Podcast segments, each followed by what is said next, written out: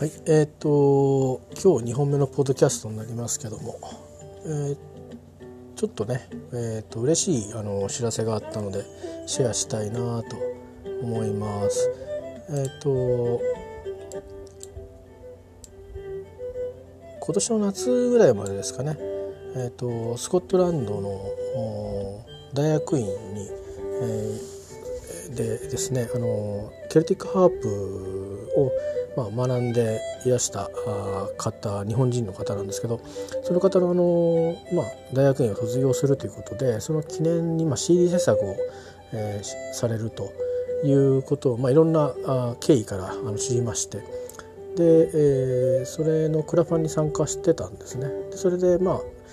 それがまあ活動のまあ完了報告みたいなメールが来てですね、えーまあ、まだあのその発送できるところまでは行ってないんですけど、まあ、CD の音源としてはもう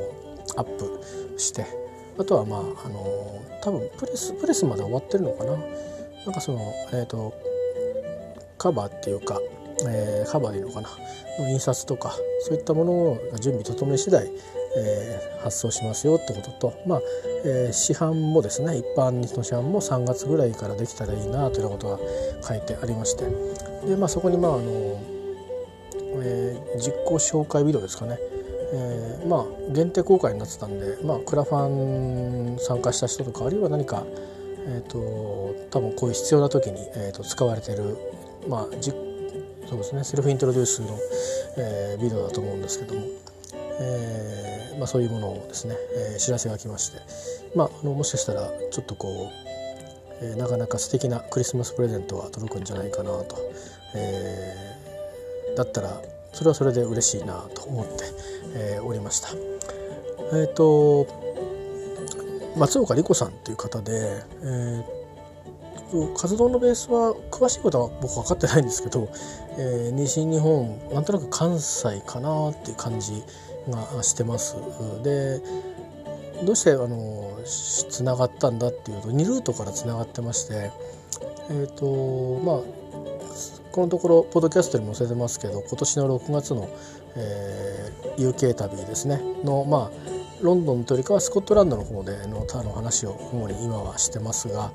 あでまああのエジンバラに行って到達するまでのドタバタをお話をしたりしてます。であのエジンバラに行ってそのネット上で、えー、の知り合いで、えー、だった方にリアルにこうあおあの会いに行くという予定があったということを何度かお話をしていますけども、えー、で、えー、その方を、まあ、ツイッターでフォローしてた時に、えー、そのこの方がフォローしてお互いにフォローされてるのかな？なんとなくそういうのが出てくるじゃないですか。ね。それちらっと見てたんで。でおーっと思って、まあ、見てましたと。頭にね。でその後でなんかコンサートか何かにをやるっていうその松岡さんのそのツイッターアカウントの告知を、え、その、え、ひとみさんっていう方がリツイートしててであ面白いなと思って、えー、まあ僕もあのまあリツイートしたんですよね。でその時にフォローをさせてもらってで、まあ、どんなことされるのかなと思っていたんですよねでも大学院に行ってるっていうそのその時にあの改めて知ってなんか大学に行ってるとか例えば短期で行ってるとかなんとなく分かる気するんですけど大学院に行って学んでるっていうのはそれもかなりね専門的じゃないですか。あのまあそういう方はまあ結構あのフィドルとかだといらっしゃるのはあの知っててアイリアイリッシュとかだとねアイリッシュでフィフィドルやってる方で結構留学経験ある方も多いんですよ。まああの結構芸大の人もいたりとかもするしえー、でそういうのとはこう、うん、上にもちろん独学でって人もいるようですけど、まあ、でもなんとなく、まあ、芸大のそういうなんかサークルみたいなところか、まあ、なんかやっぱりアイリッアイルランドにこうやっぱり行って実際にパブで、えー、とかそこのそのなんていうかな先生に指示してみたいな感じの人が割と多い感じが。あのあるんですよね特にフィドルはねギタリストとか他の弦楽器はそんなにえー、そこにねフォーカス、ししなくても大丈夫なようで、えあるんですけども、えー、にしてもあれですねえっ、とまあ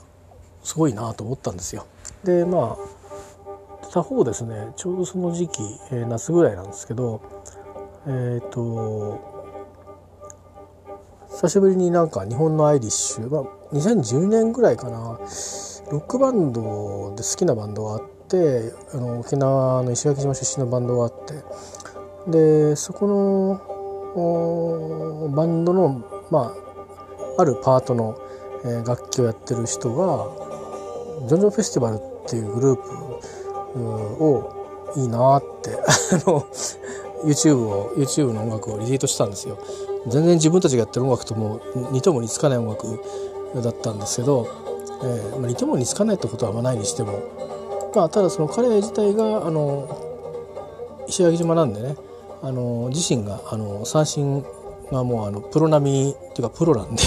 で笛ができたりとか、まあ、実際今あのメジャーなバンドで、えー、笛もあの吹いたりもねしていますし。えー、まあ、自分も三振弾かせればプロとして、えー、弾きますしね、えー、まあ、あのもう小さい頃からあのちゃんと習ってる人なので。でまああのでそういうことも知らないで,、えー、でそういう、ね、ロックやってる彼がいいって言うんだからなんだろうと思って聞いてみたら意外とそういえばこれいいなと思って昔は苦手だったタイプの音楽だなと思ったんですけど自分もなんか楽しく弾けるような年になったかと思ってでえっ、ー、とまあそれでまあ CD を買うとかそのその頃はなんか表で結構あの何ですかねバスキングって言ってなんか本当に投げ銭のライブかなんかをやってる、まあ、要は本当にいろんなライブやったり CD 作るから来てよ買ってよっていうまあ一つのね入り口の意味もあったと思うんですけどいろんなグループがあの、まあ、例えば関西のグループが来たりとかもあって吉祥寺だとかあのニコタマだとかでやってたんですね。で僕もちょっと楽しくなっていろんなとこ行きだしててで行くと次こういうとこでこういうのやりますとかチラシもくれたりするじゃないですか。ですねそういうとこ行ったりとかしてて。で自分のあの子供とね2人で埼玉の方にあのなんか本当いいかいい感じの場所で いい感じの建物でゆるーくねあの夏のこう周りでこうなんか水遊びもできたりとかそういうようなとこで、まあ、結構暑かったですけどね。あの、まあ、建物の中涼しいんですけど、えー、そういうところにこう気に入ったりとかまあそんな感じで結構ハマってた時期があるんですよアイリッシュに。どれぐらいハマってなんか2年ぐらいも集中的にもうハマってましたね。でそんなような時期にまあチーフタンズも来たりとかあっていう感じだったですかね。で少し落ち着いたくらいに、えーとまあ、とあるそのエージェントの代理店さんっていうのかな、えーと、芸能事務所というのか何て言うんだろう、えーと、イベンターさんというのかうまく言えないな、えーと、プロデューサーさんというのか、えーとまあ、その会社ですね。あの事務所っていうのか。が、まあ、あの何十周年っていうイベントがあってそこにあのまあものすごいメンバーグループがこう集うような会があってですね。ベーセンにルナサにこれ言うと分かっちゃうんですね。ベーセンにルナサに、えー、あのグリーンランドのグループがいてですね。あのその3つがこう来るみたいのがあってそれでまたちょっと再燃したりとかして、えー、でまあ今度はあのこういうアイリッシュミュージックではないんですけど、まあ、アイルランドのシンガ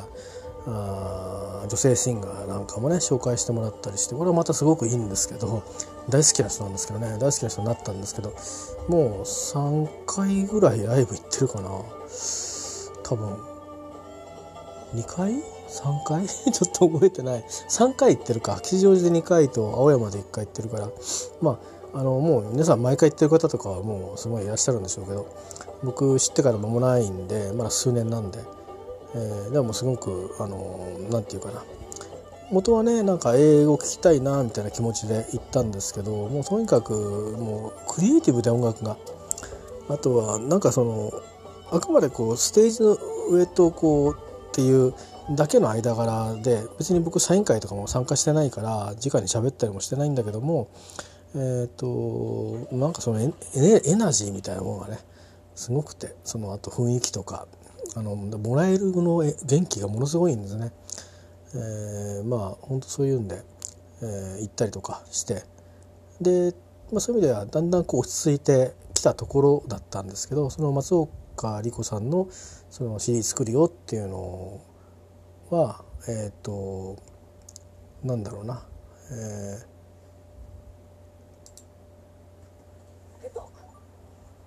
ポケトークじゃないんだ。YouTube を使ってますんでね。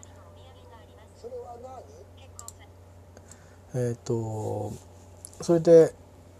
まあそれを、えー、でもでもその制作するよっていうのは別に Twitter で知ったわけじゃないんですよ。たまたまそのなんかツイートで別でそのジョあのジョンジョンフェスティバルというグループがあるんですけどあのこの夏のライブで、えー、このこの方としてやりますっていうのがまあ出ててあるコンサートで。でそこに松岡莉子さんの名前を見つけたんですよ。あれこの人知ってる人ってあの名前をね。であれ？と思って。で、まあ、今何してんのかしら？と思ってこう調べてみたら、まあ、CD の作るまさにやってますみたいな感じで。でおかげさまでもうもうなんか4日目にして目標額達成しましたみたいな感じだったんだけどぜひ参加してくださいと。いうことで。そのいわゆるそのスコットランドっていう関心から、えー、そのキルトを作ってらっしゃる方からのご縁とそれからもう数年前の石垣島のグループから来てなでの日本のアイリッシュの流れの、えー、ジョンフェスティバルっていうので知っていたという流れでこうつながったところとですね。こう日本のまあルーツは同じような気がしますけどね。結局こうケルティックなものへの関心みたいなところでルーツは同じ気がしますけど、まあ、現実には違う全く違うこのあのもうなんていうかな、えー、ちょっとこう違う思考線移ったところから出てきたものが、まあ、また元に一つにまとまったみたいな感じな印象があって。不思議なあのご縁だなと思ってたんですけどさらにまた縁がつながっててですね、えー、松岡さんがこの今回の CD を作る時とは分かったのは今日なんですけど そのメールを見たんですけど、まあ、なんかスタジオを使ったことがあるということで僕がそのもうクラファン目標が達成してるけど参加させてくださいって言った時に、まあ、実は去年グラスゴーに行ってこういうグループを追いかけてこのスタジオに行ったんですって話をしてたら「え私あの今ここで今今っていうか私もそこで撮ってるとあの私知ってます」みたいな話になってメールが来てですね。でまあそこのスタジオの主催者の一人であるエマ・ポロックさんって人がいるんですけどスコットランドのミュージシャンですけども、えー、エマがあの日本から私に絵をくれたあの男性が来たと「あなたですか?」っていうふうに書いてあって「いやいやそれはあの多分僕じゃないですと」えー、確かにあのスタジオにお邪魔したしあの、えーと、ポールとポールのご兄弟と、まあ、あとはエマとメールで連絡取ってもらってじゃあ写真送ってとかって言われてたとかそういうのはあったと。それから手拭いを皆さんにあのお土産は持ってったけど絵は送ってないからであとはエマにも直に会ってないから多分違うかもしれない。ただただエマとはやり取りして尋ねることについてはもうエマと直接交渉っていうかメール送ったらあの相手がエマだったっていうそのことでびっくりして、えー、いろんな話を教えてもらってでよくあの「いいからとにかくおいでよ」って言ってもらって行かしてもらったんですなんて話をしてて。で今日メール来たらですねその僕が行ったスタジオともう一つなんか主に使ったスタジオ2つぐらいあるみたいでそこのでのスタジオの写真とそれから外外外観ですか。まさに僕が行って訪ねた そこと同じだったのでああじゃあこの撮ってたんだってそういうことだったんだなって思って、えー、おりました。はい、えー、それは今日ね嬉しかったことですね。えー、まあなんか12月中にもしかしたらねあのー、届くかもかもしれないんでだったらまあちょっと僕にはとっても嬉しいクリスマスプレゼントに、えー、なるような気がします。であのー、今なバックで飼ってるの？これはまトリコロールなんですけど日本のグループなんですけど、まあ、こういう感じかどうかちょっと分かんないですね。もっとクラシカルなものかもしれないですし、えー、響きがねちょっとスコットランドの方になるのでどんなアプローチをされるのか、えー、興味がありますね。オリジナルもあるかもしれないしあるいは日本の曲を演奏したりしてるかもしれないしちょっと分からないんですけど、えー、でもまあ、あの大変に関心があります。あなんかうんソロだけじゃなくて、やっぱりいろんなあのコントラバスがいたりとか他の弦楽器も入ってたりしてるみたいなんで、えー、まあ一応アンサンブルにはなってるようなんでね、えー、ちょっと楽しみにしています。あのまたでもきっとこうやって、えー、なんだかんだでうん、つながっていくんだろうなと思うんでいつかまあなかなか西日本の方にこう見に行ったりするまでのことはなかなかね今できる余裕はないんですけれども、えー、でもきっといつか、あのー、うん、どこかで会うんだろうなという気はあしています。だしまあなんだかんだねこうかけてきてるとこの皆さんもうその世界ではっていうだけじゃなくて活動の幅がこう突き抜けてね NHK で音楽に参加したりとか、まあ、いろんな形で活動の幅を広げてるんで、えー、非常にあの若い人たちのあのやっぱりこう活動の広げ方っていうのが縁のつながり方っていうのはすごい早いし楽しみですね本当にいろんなあの活動と思いますまあ最初はなんかレッスンみたいなものをこう結構もうそれを心待ちにしている方たちもいっぱい日本にいるみたいで、えー、それもすごいなと思うんですよね。あのケルティックハープやりたいですって人が確かにあのチーフタンズが来た時にあのその楽器をねそのチーフタンズのその時のバンド編成にいる楽器ごとに、まあ、先生に習おうみたいな感じの会がある企画されるんですね。で僕はできないけどそれ見見るだけの人もいいよみたいな感じで、えー、なんか見るだけ券みたいのが、あのー、なんていうかなあの買うことができるんですけどでもその練習風景をこう見て回るという。2階のここはギターとかねそういう感じででまあ例えばそのステージのところは最初からもうハープ持った人がいっぱいドーンと上に乗っかってて。その松岡さんのやってるケルティックハープよりもチーフタンズの人たちがやってるアイリッシュハープはもうちょっと大きかったんですけどでもいろんな大きさがあるみたいで前に見てたっていうかよく聞いてた生梅っていうグループにいたところの確か梅田さんって人がハープやってたんですけどその楽器はもうちょっと小さかった気もするしいろんなハープがあるみたいなんですが、えー、チーフチーフタンズのハープはあれは普通のハープなのかな？でも確かクラシックのハープほどはでかくないんですよでもねそういうハープをみんなね持ってくんの車で運ぶんでしょうね駐車場かなんか止めて。でそれをこうだからずらっと10本ぐらい あのハープばっかり舞台の左側にこうわーっと並んででこう一緒に弾くわけですよ。はいじゃあこれっつってもでみんな曲知ってるわけですよ。で曲知ってるから合わせてで合わせた状態でそれはこうした方がいいですみたいな、えにちょっと言われるだけであとはこう一緒に演奏するっていうこう喜ぶみたいな。まあセッションですね。結構みんなからもできるんですよ。教わんなくても。でセッションしに来ると。でギターもみんなそうだし。で最後はみんな全員が舞台に上がって演奏をするんですねで僕らそのただの見学者だけがたちっていうのは結構いて これは観客になって見てるみたいな感じになってだからパディ・モロニーもいるし、えー、フルートのあのマット・モロイもいるしみたいな、まあ、そこにあの豊田さんっていうあの日本のねあのフルートのすごい人あのアイリッシュフルートのすごい人もいたりなんかして。えー、なんかもうその要は参加者一参加者として参加してるんですけど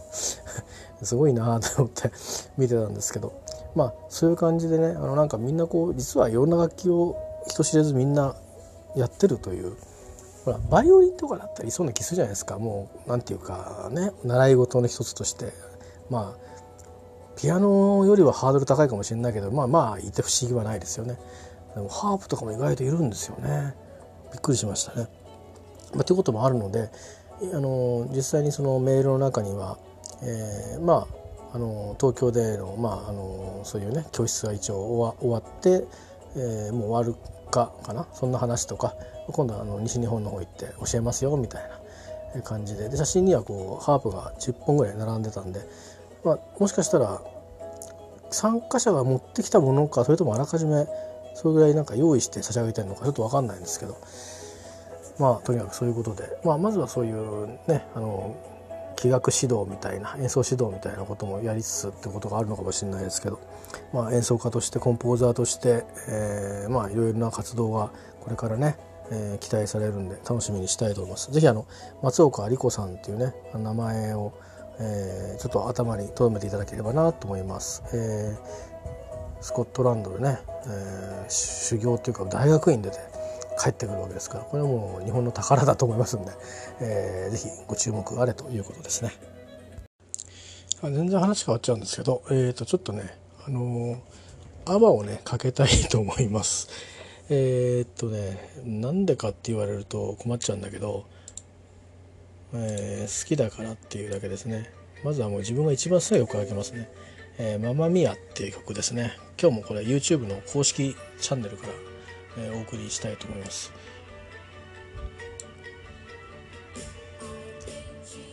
まあ、ぜひねえっ、とまあご存知の方も多いとは思うんですけどあのまあ、映画も昨年またあったことですし、えー、本当にいい曲多いんで、あのこの辺のポップセンスっていうのは、うん、なんか味わっといていいんじゃないかなって思うので、えー、ちょっとね、あのまあ、みんな、あの好きな人たちがわーっとアナウンスメントしてると思いますけど、えー、私からもね、えー、ちょっとまた時々こうやってるんですけどねあのツイッターの方で YouTube の映像をどんどんリンクしてみたいなことをたまにするんですけどせっかくこう言葉も載せられるようなあ、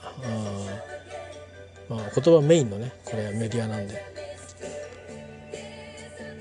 でなんでこの曲が好きになったかっていうと2つ理由があって1つはまあ、アバーを聴き始めたのは1979年でもうすでにもう有名なバンドだったんですけどでまあなんかクラスの女の子1人男の子1人がえらいファンだったんですよ。小学校6年生かな？5年生かな？そんな時に、えー、6年生だったかな。僕はなんかオフコースとかを聴き始めたのと結構かぶってるんですけどオフコースとアバを同時に聴き始めるってどんな 小学6年生なんだっていう分裂しすぎだろうと思うんだけどえ、ー、とで、まあ、借りて、えー、貸してもらって聞いたんですけどその時に最初にあのー聞いたのは多分ラジオが先であの「ギミギミギミ」っていう曲がヒットチャートちょうどあのバグルスの「ラジオスターの悲劇」とかと同じぐらいの頃に「ギミギミギミ」だったんですよ。でもっとこうなんか暗い曲で暗いっていうかマイナーなロックチューンだったんですね。で借りたこのベスベストかなんかの1曲目がこの「マーミヤで」でまあ何度も何度も1曲目って弾くじゃないですか。だからあの YMO でいうとこのソリッドスタサバイバーのテクノポリスみたいな「TOKIO」って必ず聞くっていうもうそういう刷り込み効果で、えー、っていうのとあと自分が、えー、その後ですねあのまあ、えー、上手に作ることはなかなか最後までできなかった気しますがまああのもの、まあ、見よう見まれでね音楽をこうちょっとこさえ始めた時に、えー、まあいろいろこう本当に1本しか音鳴せなかったところからコードみたいのをこうキーボードで覚えていってでなんとなくこうよくある CFG とかっていう感じのコード進行みたいなのありますね循環コードみたいな。でそういうものをで当てた時にすごくシンプルなんだけどこの曲も割とそっちに近いんですよ。でちょっとこう途中もあのえーと、調子を変えたりしてるコードが入ってますけど。でそういうコードなんだけどこういうギターの音とか後ろのパーカッパーカッションっぽいようなねあのまあなんだろうグロッケンなのか木琴なのか同じか。あのそういうのでこうプログリッド。はねプログリッドはいいんですよ。あの音をこうシンセを多用してるわけじゃないんだけどそれちょっとぽいなんかね感じがあってあのあいいなと思ったんですよね。で、えー、そういう2つの意味であとこれは歌詞も分かりやすいじゃないですか。であとはまああの多分その時歌詞カード見てるんですけどででもなんとなくうん一生懸命もうあの歌詞カード見たのはきっと中学校ぐらいになってからかもしれないですけど僕はあんまりそうなんか最初から曲をちゃんと全部タイトル覚えるとかってしない人なんで今でも。だから曲名知らなかったりするんですよね。あるアルバムの3曲目とかそういうことが多いんですけど。あのでアブのこの曲の場合にはまああなんか一生懸命こう英語で見たような気がしますけど。で聞いてるよりか結構難しい感じの英語だと、まあ、今聞いたらね難しいとは思わないかもしれないけど。うんと中1には難しかったですね。でもまああのサビンとか分かりやすいでしょ。あのまあマーミアっていう言葉がどっちかというとイタリア語かなんかなんですか？これ。英語じゃないんだなっていうの知らなかったですけど、えー、こういう言葉があるのかなってどんな意味なのかなって、いうふうに思ってましたけど。でなんか「ネバーなんとかレッドなんとか GO」って言ってるなぐらいなそれぐらいしか分かんなかったですけど、えーまあ、今も似たような もんですけどねあの音楽についてはあんまりリスニング能力はないんですよね。えー、何度か聞いてで自分で歌ってみないと頭に入ってこないっていうのがあるんで音楽は難しいところがねあの正直ありますね。えー、ということでまずまあアバなんですけどでまあアバといえばこれっていうのがあこちらですかね。その疲れ寝てもダメならアリナミンこれはあれ？どこまで話しましたかね？なんか途中切れてたっぽいですね。えっと今2曲目の好きな曲の、え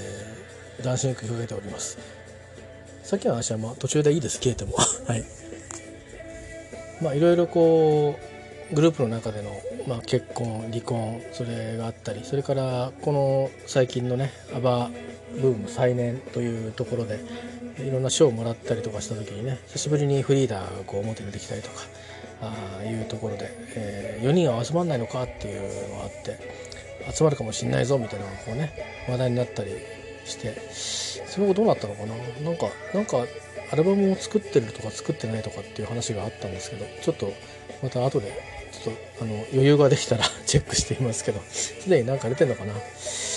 えー、まあそんないうのがありますね。これも結構ね好きだったんですね。あの日本語は恋のウォータールーって言うんですよね。なんだウォータールーってって、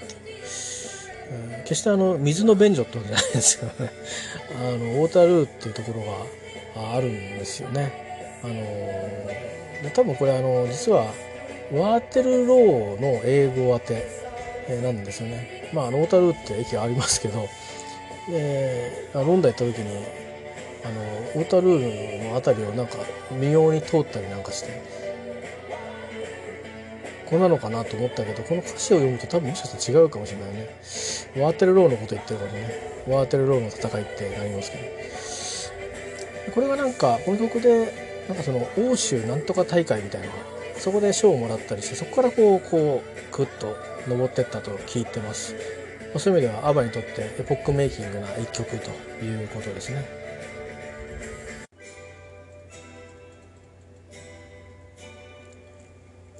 この曲もね結構いいんですよね。えー、Knowing Me, Knowing You っていう曲です。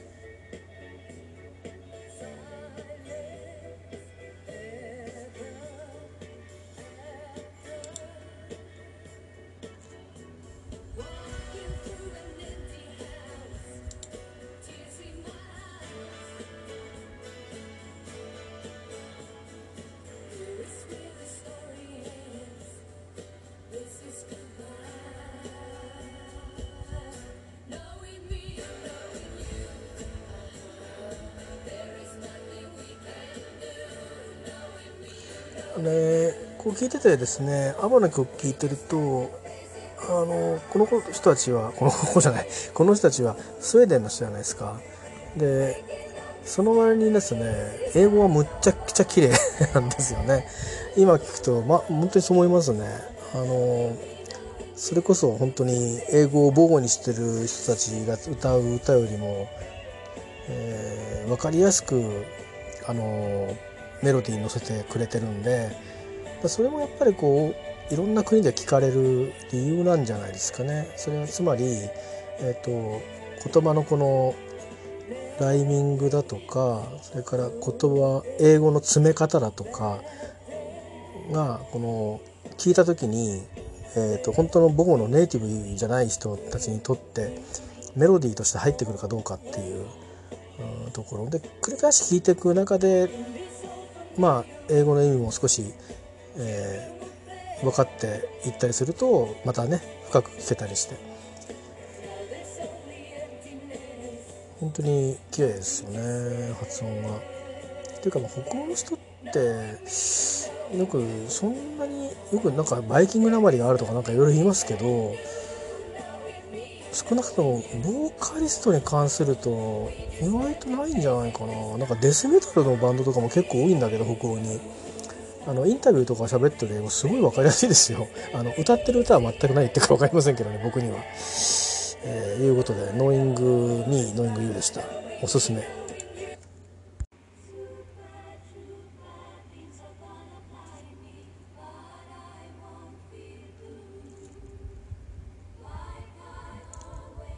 えっとこれは何で今かけてるかっていうと、えー、去年ですね2019今年？あれ？今年だったっけ？日本の不義の今年かな？あのマンマミアの映画マンマミアのですね、えー、まあ続編が区切りされまして。で、えー、この曲がですね、まあ、結構フィーチャーされてるんですよね。ちょっと最初の1作目のビデオまだ見てないんで あのずいぶん前ですよね1作目のね、えー、1作目はあの、えー、とはあの要はあの俳優さんメインの俳優さんが変わってるんでえ、ー、と今回はあのリリー・ジェームスがまああの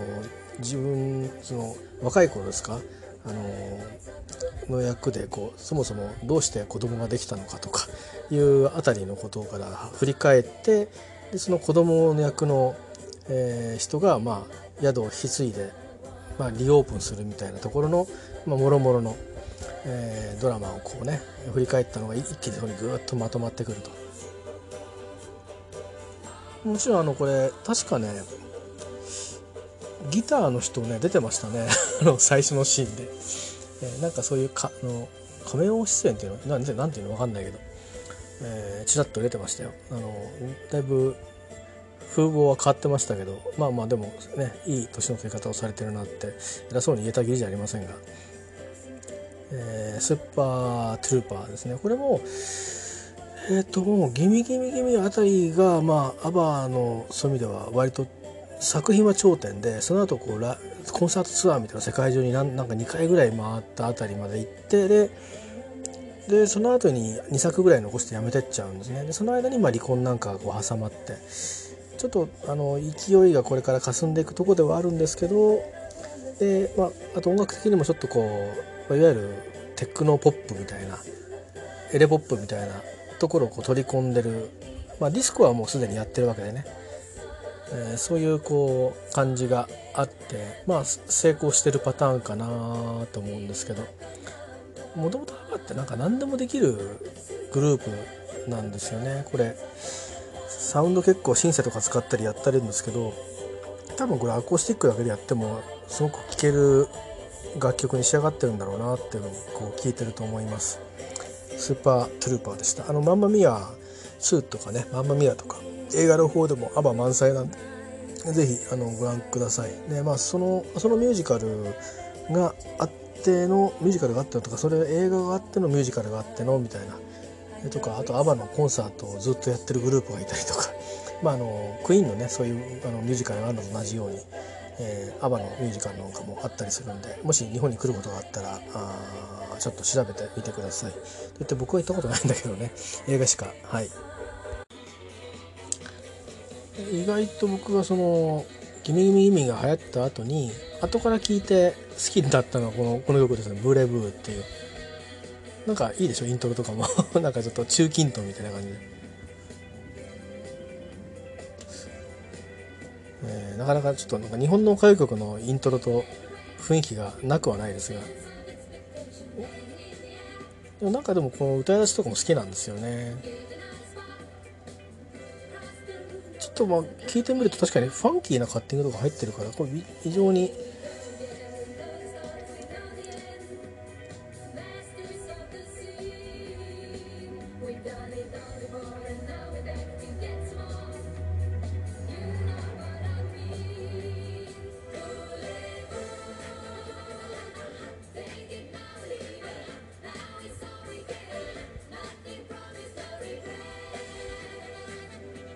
ね、なかなかいいっすよね。なんかあれなのかな？フリーダとフィル・コリンズって最初のねファーストの時にフィル・コリンズがプロデュースしましたけどフィル・コリンズって割とほらこういうちょっとアースっぽいやつを自分流に取り込んだりしてるからつながってんのかな？結結構ねフィルもあのだんだんシンプルな音楽書くようになっちゃったけどあの3作目ぐらいまではねいろんななんかちょっと変わったことしてましたよね、えー、ブーレブーでした。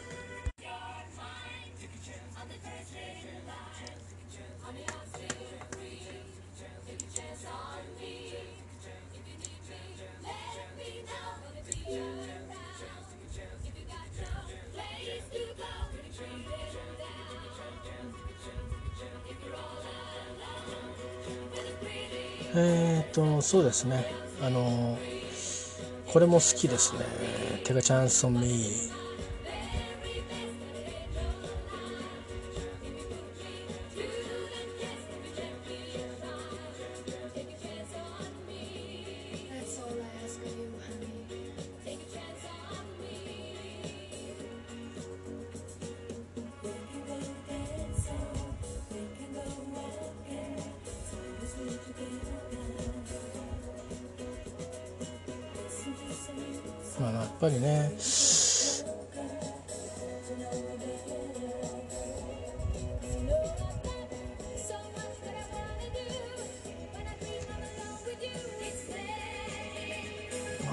とにかくもうボーカルのこの個性2人とも違うしで声質も違うでしょ？でコーラスした時のこの音はこの2人だけ出ないんですよね。でサウンドは結構あのー、まあ思い切ってポップスに寄せてるんでねなんかでもあの安易なディスコにしないところがいいですよね。あの、あ、い。わゆるその例えばこれあのこのシーケンスってえー、ねあのザ・フーとかのババ・オライリーのシーケンスに、ね、近いような、まあ、要は典型ということだと思うんですけどポップスにね昇華してますもんね、えー、なかなかやっぱりあのすごく才能があるということだったと思いますね。えー、でね多分これはザ・ウィナーっていうやつだと思うんですけどねあこういう曲出してくるんだと思った記憶がありますね。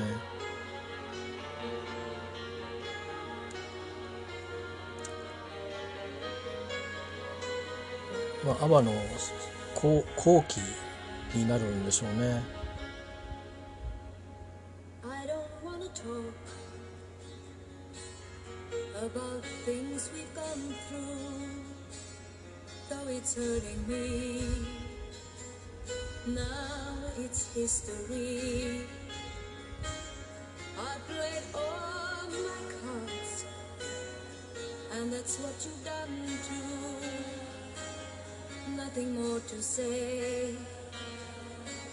no more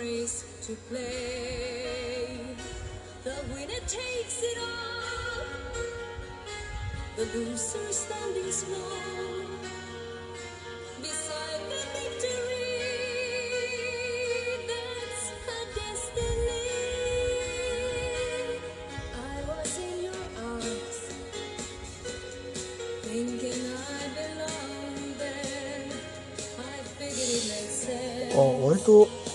れですかね。こんないろいろ音入ってたんだ。なんか静かな曲だった記憶があるんだけどそれはやっぱりその前までの華やかさとの違いなのかな。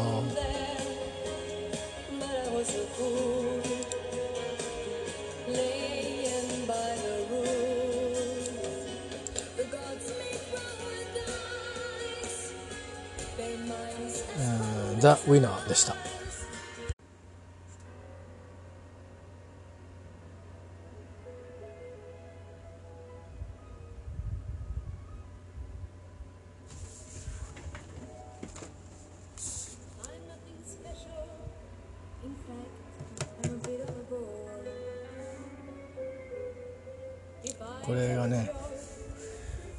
聞いてるとタイトルわかるんですけど、えー、一応言っておきましょうかね。Thank you for the music.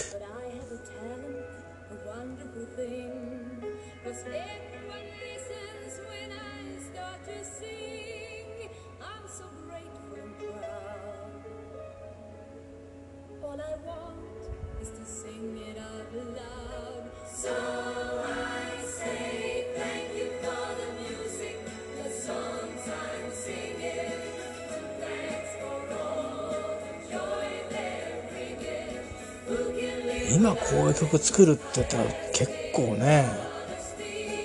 大変でしょ？日本だとドリムカムドリカムぐらいしか ドリカムクとかなんかまた変な言い方してドリカムぐらいしか作らないよねもう ってぐらいいやすごいですよね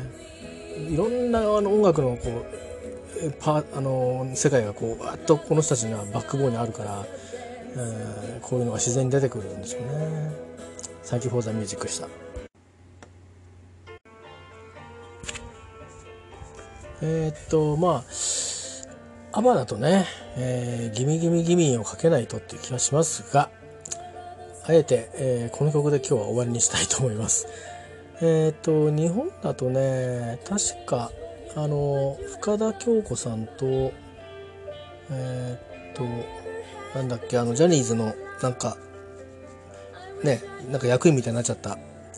えっ、と滝沢さん 滝沢さんってなんか会社の知り合いの人みたいにその2人がやったドラマがあったと思うんですよね。それの中で使われてた曲が確かこれだったんじゃないかなと思います。あのオープニングかな。えー、なんかイチゴがね出てきてあそんなような違ったかな。間違ったらごめんなさいね。これはね ABBA の全ての音楽のパーツが含まれてますね。メロディーコーラスそれからロックのアレンジをしたりピアノだけで弾かしたりとかね。なんかこういうソロパートとかね。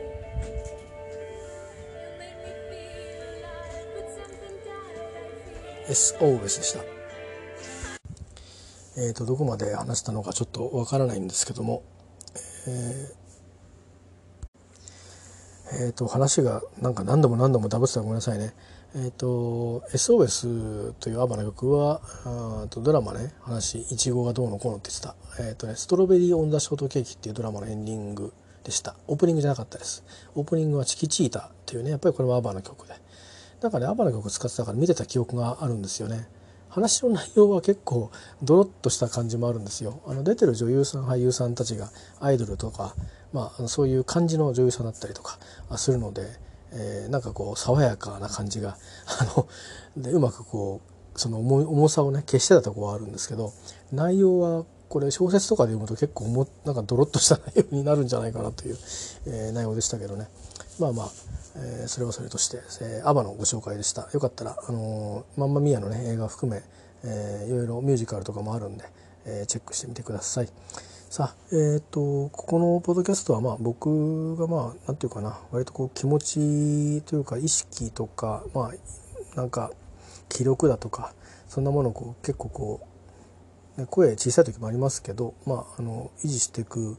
ような場に今なんか変わりつつあって、えー、いろんな話をこうしてたりしてで時々ちょっと愚痴言ってたりして、えー、申し訳ないなと思うんですけど話もいろんな話をしてるから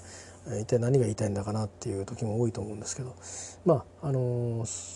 まあ僕としてはそうですねあの生きてますよっていう印として、えー、記録してるっていうだけなので。あのまあ一貫性がないところは許してほしいなと思いますしまた、えーと、こんな深いところまで聞いていただいている方がもしいるんだとしたらありがとうございますと申し上げたいと思います。ということで、えー、ここからね、あのずっと、あの先を考えると辛いことばっかなんですけど、えー、でもまあそう思って考えちゃうとつまんないのでうんまあそうじゃなくても多分、うん、あんまりえっ、ー、となんだろうな気楽な状況ではないので。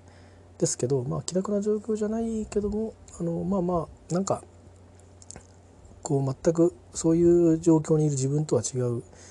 自分をこうあの確認するという作業はちょっとしたいなと思っていて、えー、そんな風にしてちょっと使わせていただいてる感じが今あのあります。えー、またねあのずっと時間が変われば違う使い方するでしょうからなんかほとんど更新しないとかいう、えことになる時もいずれ来るかもしれないですねそれはまた分かんないですけど、まあ、今はなんかほぼ毎日多い時は3回ぐらいなんかね、あのー、話してたりして話し合えていないのかっていう 感じもありますけど、まあ、いないんですけど、えー、いやまあそれはどっちかというと動機としてはあの、なんていうかあのまあそういう意味でそうこういうことがありがたいことで、えっと、黙りこくってあの何かがふつふつとしてしまうっていうことにならない一つのなんかねあので別にふつふつとしてることが出すを出すわけじゃなくて、えーと、あそういえばこのことを喋ってみようかなというふうにしてあのちょっとエネルギーを転換してるような感じなところがあるんですよね。まあ、いろいろとあの好きなことをいっぱい経験してきたこととかあの好きなことでねあるんでそんなことをちょっとずつとあのいろんな形で、えーと記録してるという感じです。えー、まあ、だから、まあ、皆さんに紹介するような体なこと言ってますけど、まあ、うん実際自分で確認してるっていうところも大きいですしそれを確認してて、まあ、してあのちょっと他の方でねちょっとこうぐっとネガティブな エネルギーをこう抱えて、えー、なくちゃいけないところをもうちょっと反対側にして 少しでもオフセットできたらいいなと思ってるというぐらいなとこなんですよね。えー、なんでちょっとなんか乱発してるような感じもあるし、えー、話は長いし、えー、なんかこの人は一体ツイッターでこれをリンクして何を私たちに求めてるのかというふうに疑問に思う方もいると思うんですけど、えーまあ、深く考えないでいただいて、まあ、あのどうせあの興味のない人はこの音声クリックしないでしょうからね。あなんかやってんなぐらいな。またやってんなぐらいで終わっちゃうと思うんで、まあ、そんな感じで今はいいと思うんですよね。あのすべてもうあの多分多くの多くの意味でのあの接点をこうえー、と外していって、えー、しまってる状況なので、えーまあ、これが自然な形かなとも思いますけど、まあ、あのご縁があればね是非また、あの、いろいろね、あの、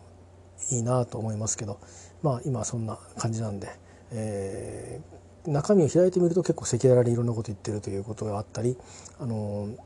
まあ、何か意見をね言ってることもありますし、えー、好きなものをわーって言ってるって時もあってあなんかいろんなこと言ってんなこいつっていう感じで、あのー、開いてみるとそこには僕はいるっていう感じでで表向きはあんまり何何やってるか分かんないっていう状況に今、えー、結果的になってきてるということですね。えーまあ、そんなことですね。なのであんまりあのここここで多分ねあの例えば愚痴を1時間言い始めたら、ね、終わりだと思ってるんで そしたらやめようかなと思ってますけど今んとこそこまではいかないんでまだ理性をうまくここで働かせるっていう、うん、切り替える、うん、ようなツールに今してる状況ですかね。えー、あのー、まあでもでもなんだかんだ言ってちょっとあのそういう柔らかく あの愚痴ってることが多いんで、まあ、許してください。以上です、えー、どうかあの皆さんも体調にご留意ください、えー以上です。